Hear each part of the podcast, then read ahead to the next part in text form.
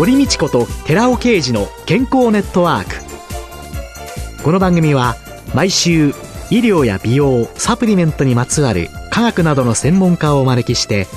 私たちの健康のために役に立つお話を伺う健康生活応援番組です。包摂体サプリメントと MGO マヌカハニーで健康な毎日をお届けするコサナの提供でお送りします。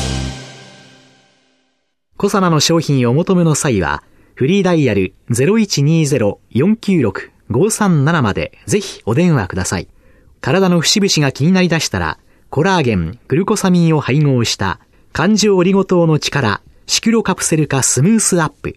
お得な定期購入もご準備しております。ご購入は、コサナのフリーダイヤル0120-496-537専任スタッフが商品に関するお問い合わせ、ご質問にもお答えいたします。コサナのフリーダイヤル0120-496-537 0120-496-537皆様のお電話をお待ちしています。こんにちは、堀道子です。今月は形成外科医で株式会社セルバンク代表取締役の北条元春さんをゲストに迎えて、肌の老化防止と再生医療と題してお送りしています。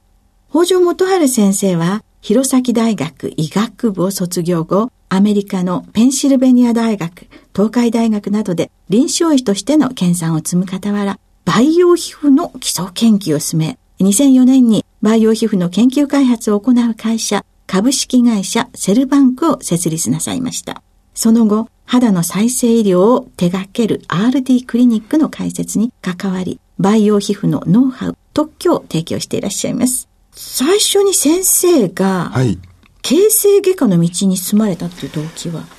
強いて言うとですね、やっぱりマイナー思考があったというかですね、はい、やっぱり多くの人はですね、外科、はい、内科、はい、で、ほとんどがやっぱり半分以上がそうなんですね。はい、外科と内科で、えー、そんな中でですね、自分で手先もそんなに不器用ではないと思ってたので、なんか外科的なことをやりつつ、なんかクリエイティブなことをやりたいなと思ってたので、えー、その当時のですね、非常にマイナーな科の形成外科というところに進んだんですね。ガッチガチの外科じゃないので、そんなに忙しくないだろうなと思ってたんですけども、やけどとかやるとですね、もうこれはむちゃむちゃ忙しくてですね、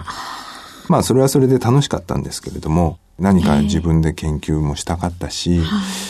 新しい治療法もやってみたかったし、というようなことで選んだのかなと今では思いますけどもね。私が設立に関わった RD クリニックもですね、はい、この培養皮膚による治療しかしてないんですね。いわゆる美容のピーリングも行ってないです。レーザーも何も行ってないです。で、私の専門もそうでしたし、私が主体的に関われるのは、やっぱり美容ではなくて、培養皮膚を作って、やけどの皮膚を治すとか、培養皮膚を使ってエイジングした皮膚を若返りではないですよ。治すと、はい、そういうようなことしかできませんので、RD クリニックでは培養皮膚の治療だけをやってます。もともと、あと、培養皮膚をやるのはですね、はい皮膚科ではなくてですね、やっぱり、やけどっていうのは皮膚科ではやっぱりあまり扱わないんですね。はい、形成外科とか救命救急でやっぱりやけどって扱うんですね。皮膚科はほとんどタッチしないですね。はい、培養皮膚の研究者というのは皮膚科はほとんどいないです。形成外科医かもしくは救命救急の医者ということになりますね。そういうところって多いんですか？いや、ないと思いますね。日本で私が最初に始めましたし、そもそも培養皮膚を作る設備、無菌室というのを構築しないとなかなかこの治療ができないので、はい、非常にハードルが高い、運用面も非常にノウハウというかですね、その一般の医者とはちょっと違う部分がありますので、はい、そんなに広がってない治療だと思いますね。じゃあ、私がですね、えー、この辺が若い頃と比べて、もう本当にたるんできたから、少しでもきっちりしたいよっていうところで先生のクリニックに行ったとしますと、はい。はい、そうするとどういうことを？まずですね、はい、培養皮膚を作らなきゃいけない。それでその人の培養皮膚じゃないといけませんので、その人から皮膚を頂戴します。ちょっとだけ。その皮膚はどこでもいいんですか？どこでもいいんですけれども、でもやっぱり皮膚と一言で言ってもですね、足の裏の皮膚と手の皮膚と背中とまぶたでやっぱりちょっと若干違いますので、顔の皮膚を再生しようと思ったら、顔に近い皮膚が一番いいですね。はい。はい、そうするとそれを取って、取る。培養する。培養する。はい、約1ヶ月かけて培養しますね。1ヶ月かけて培養する。はい。はい。神秘というところ。そうですね。はい。その土台を構成している細胞をこう大量に複製する、コピーする。神秘細胞をたくさん作る。作るんですね。はい、この治療そのものがもう FDA、アメリカの厚労省というところで認可されている治療ですので、はい。まあそれを見たというのもやっぱり一番大きかったですかね。私が知ったというのも、やけどばっかりをやってて、はい。あこの培養皮膚の治療は、やけどじゃなくて、美容目的にも使えるんだ。美容目的というのは、エイジングした皮膚の治療にも使えるんだ。ということが知ったのが一番大きかったですね。我々の会社を説明するときに、培養皮膚という幹があって、そこにやけど用の治療用の実をつけたり、エイジングした皮膚の治療用の実をつけたりしてるのであって、美容という幹から培養皮膚が生まれたわけではないですよって話をしてます。だから今後行くのであればですね、培養細胞という幹から美容目的の細胞補充療法をやってます。それから、やけど用の培養皮膚も手掛けてました。うん、それと厚労省ともいろいろやってました。うん、で、今後出てくる、例えば血管とか糖尿病とかですね、うん、細胞を使わなきゃいけない、例えば脊髄損傷もそうですけれども、根本的に細胞を使って治療できる分野というのは今後必ず出てくると思います。そういうような身をならせたいなとは思ってますね。じゃあ細胞の培養をずっと一筋にやっていく会社。そうです、ね、で、その培養された細胞というのが、ある時は美容目的かもしれないし、ある時は、やけど。そうですね。で、ある時は今度は他の細胞ということになって、ね、夢や治療が広がっていくという。もう一つはですね、我々が目指しているところは何かというと、iPS 細胞で病気目的という加齢黄斑変性に対して、パイロットスタディをやろうとしてます、今年ですね。で、そうなん。で、パイロットスタディでうまくいったと。えー、じゃあ、それをどのような組織が大規模に大量に均一な品質で培養するのかっていうことは誰もやれないんですね。で、あるならば、当社が大規模に均一な品質で安全に培養して消費者に届けるという部分を担いたいと思ってます。治療ということになってくると、ある一定の大量生産であり、品質の均一性で。それは薬事法上にのっとった規模で細胞を作んなきゃいけない。いうのが一つの大きな課題になってますし、当社の目標もそこなんですね。ただ今のところは、バイオ細胞の市場で一番大きな市場は、やっぱり美容目的ですから、美容目的のに大きく固形資源を集中させてますけれども、将来的に違う加齢黄斑変性の細胞が出てくる。脊髄損傷を治す細胞の治療法ができたと。じゃあその細胞を培養するデファクトスタンダードみたいな企業になりたいと思ってますね。今まで薬とか医療とかっていうと、うん、その治療っていうのはね、うん、本当にその化学物質のものだったのが、ね、本当にそういう方向に動いていきますね。というのが、これから動いていくんでしょうね。あと、堀さんも薬剤師さんなのでわかると思うんですけれども、はいえー、ずっと過去、江戸時代とかに行くとですね、医者というのは薬師とか呼ばれて、薬の調剤まで行っていた。ただその調剤する薬に非常なばらつきがあったので、均一な治療が提供できない。ですので、製薬会社が生まれて、製薬会社が均一な品質で薬を製造するようになって薬事法ができてきた。今はですね、どういうことかというと、パイロットスタディ、細胞による治療のパイロットスタディはいっぱい行われてます。うん、ただそれを均一な品質で大量生産するシステムがないんですね。で、去年の再生医療新法というのは、そういう方向に国全体として向かっていこうよという法律ですから、そこに乗っていきたいなとは思ってます。ですので、今年ですね、その薬事法上にのっとった運営、トレーサビリティとかですね、うん、バリデーションとか薬事法上に非常に準拠した形でのセントラルの大規模な CPC は構築します。まあ市場は美容目的ですけれども、えー、将来的にはやっぱりその薬用の培養皮膚、脊髄損傷、加齢黄斑変性、そういうようなものに対しても適用できるような施設を作りたいと思ってます。で、今、当社の一番のアドバンテージは、やっぱり美容目的で非常に大量の受注をもらってます。RD クリニックからですね。はい、ということであれば、非常にその大量の細胞を均一な品質でクリニックに提供するノウハウというのは多分日本で一番あると思います。であるならば、今後そういうような品質、いろんなそのパイロットスタディが出てきたときに、当社が受け持ちたいな。それで、いわゆる細胞移動というようなもののこうスタンダードを作っていきたいなというのは私の夢なんですけれどもね。そうやっていくと、今、私たちはいろいろな臓器移植だのなんだのっていうのあるわけですけれども、ある一定の将来。細胞移植にはなっていくと思いますね人から臓器を取って、野蛮なことしてたんでしょうねっていう。なります。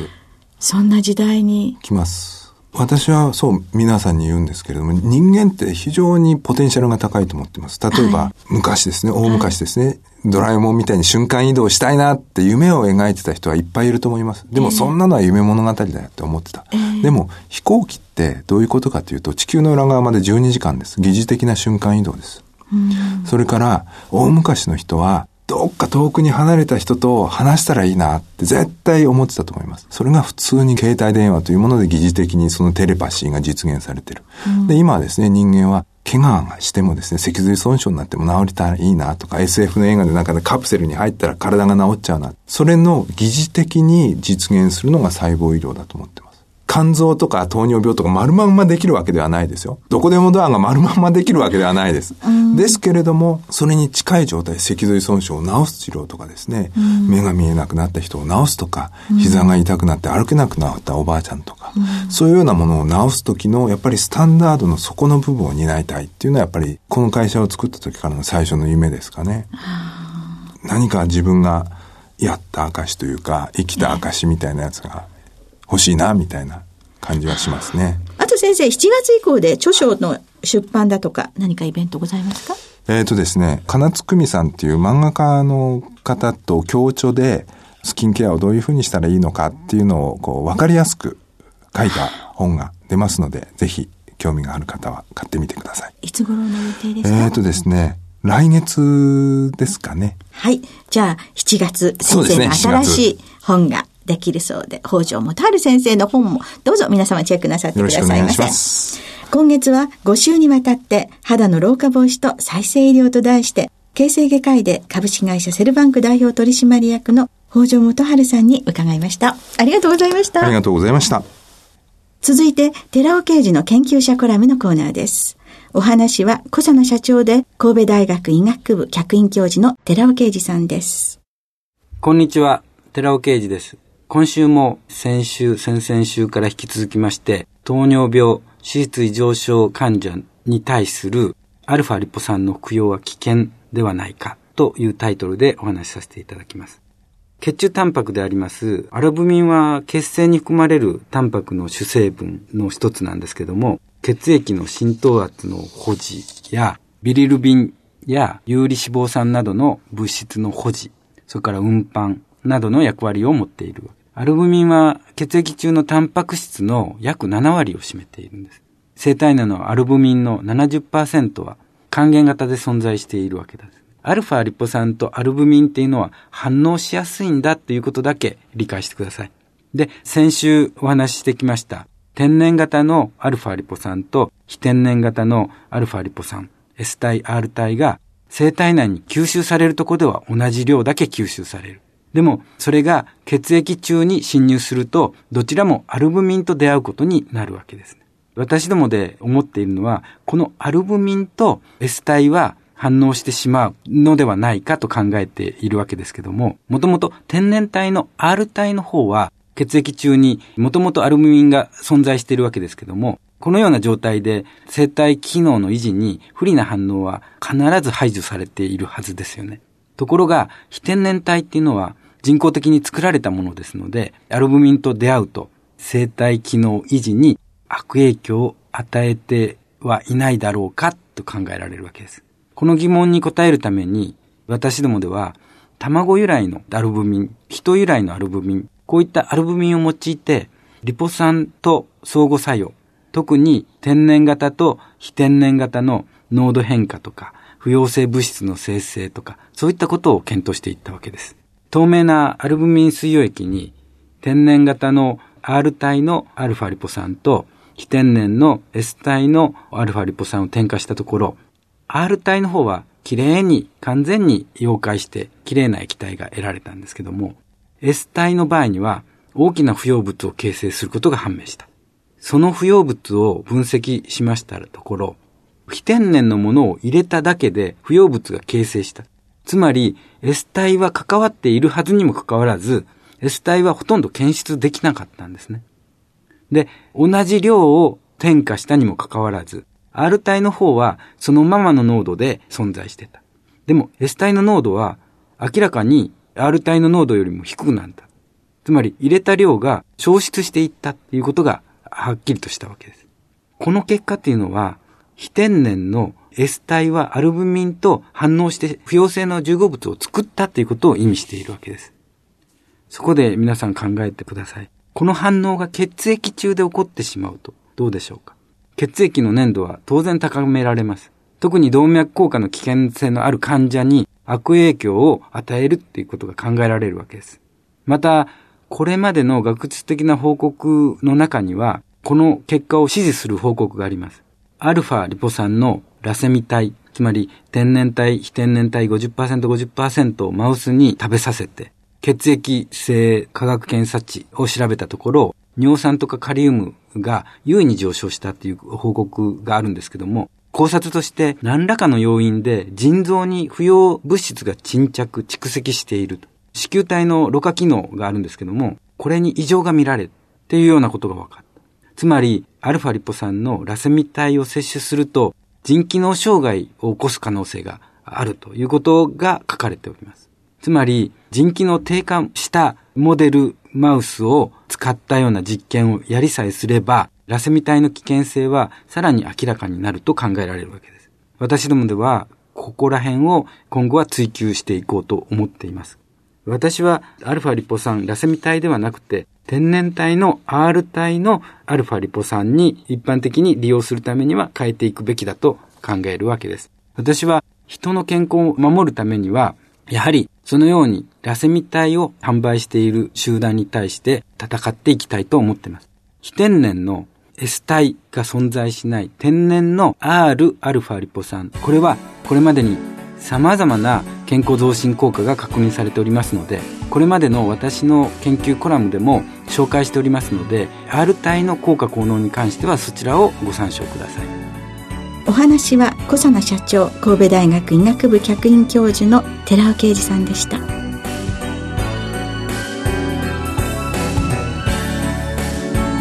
ここで小佐奈から番組お聞きの皆様へプレゼントのお知らせです強い抗菌作用のあるニュージーランド産のマヌカハニーとプロポリスを配合したコサナのプロポリスマヌカハニーキャンディーとマヌカハニーとコエンザイム9点を配合したコサナのコエンザイム9点マヌカハニー入り粒ガムをセットにして番組お聞きの10名様にプレゼントしますプレゼントをご希望の方は番組サイトの応募フォームからお申し込みください当選者は7月7日の放送終了後に番組サイト上で発表しますコサナのプロポリスマヌカハニーキャンディーとコエンザイム9点マヌカハニー入り粒ガムプレゼントのお知らせでした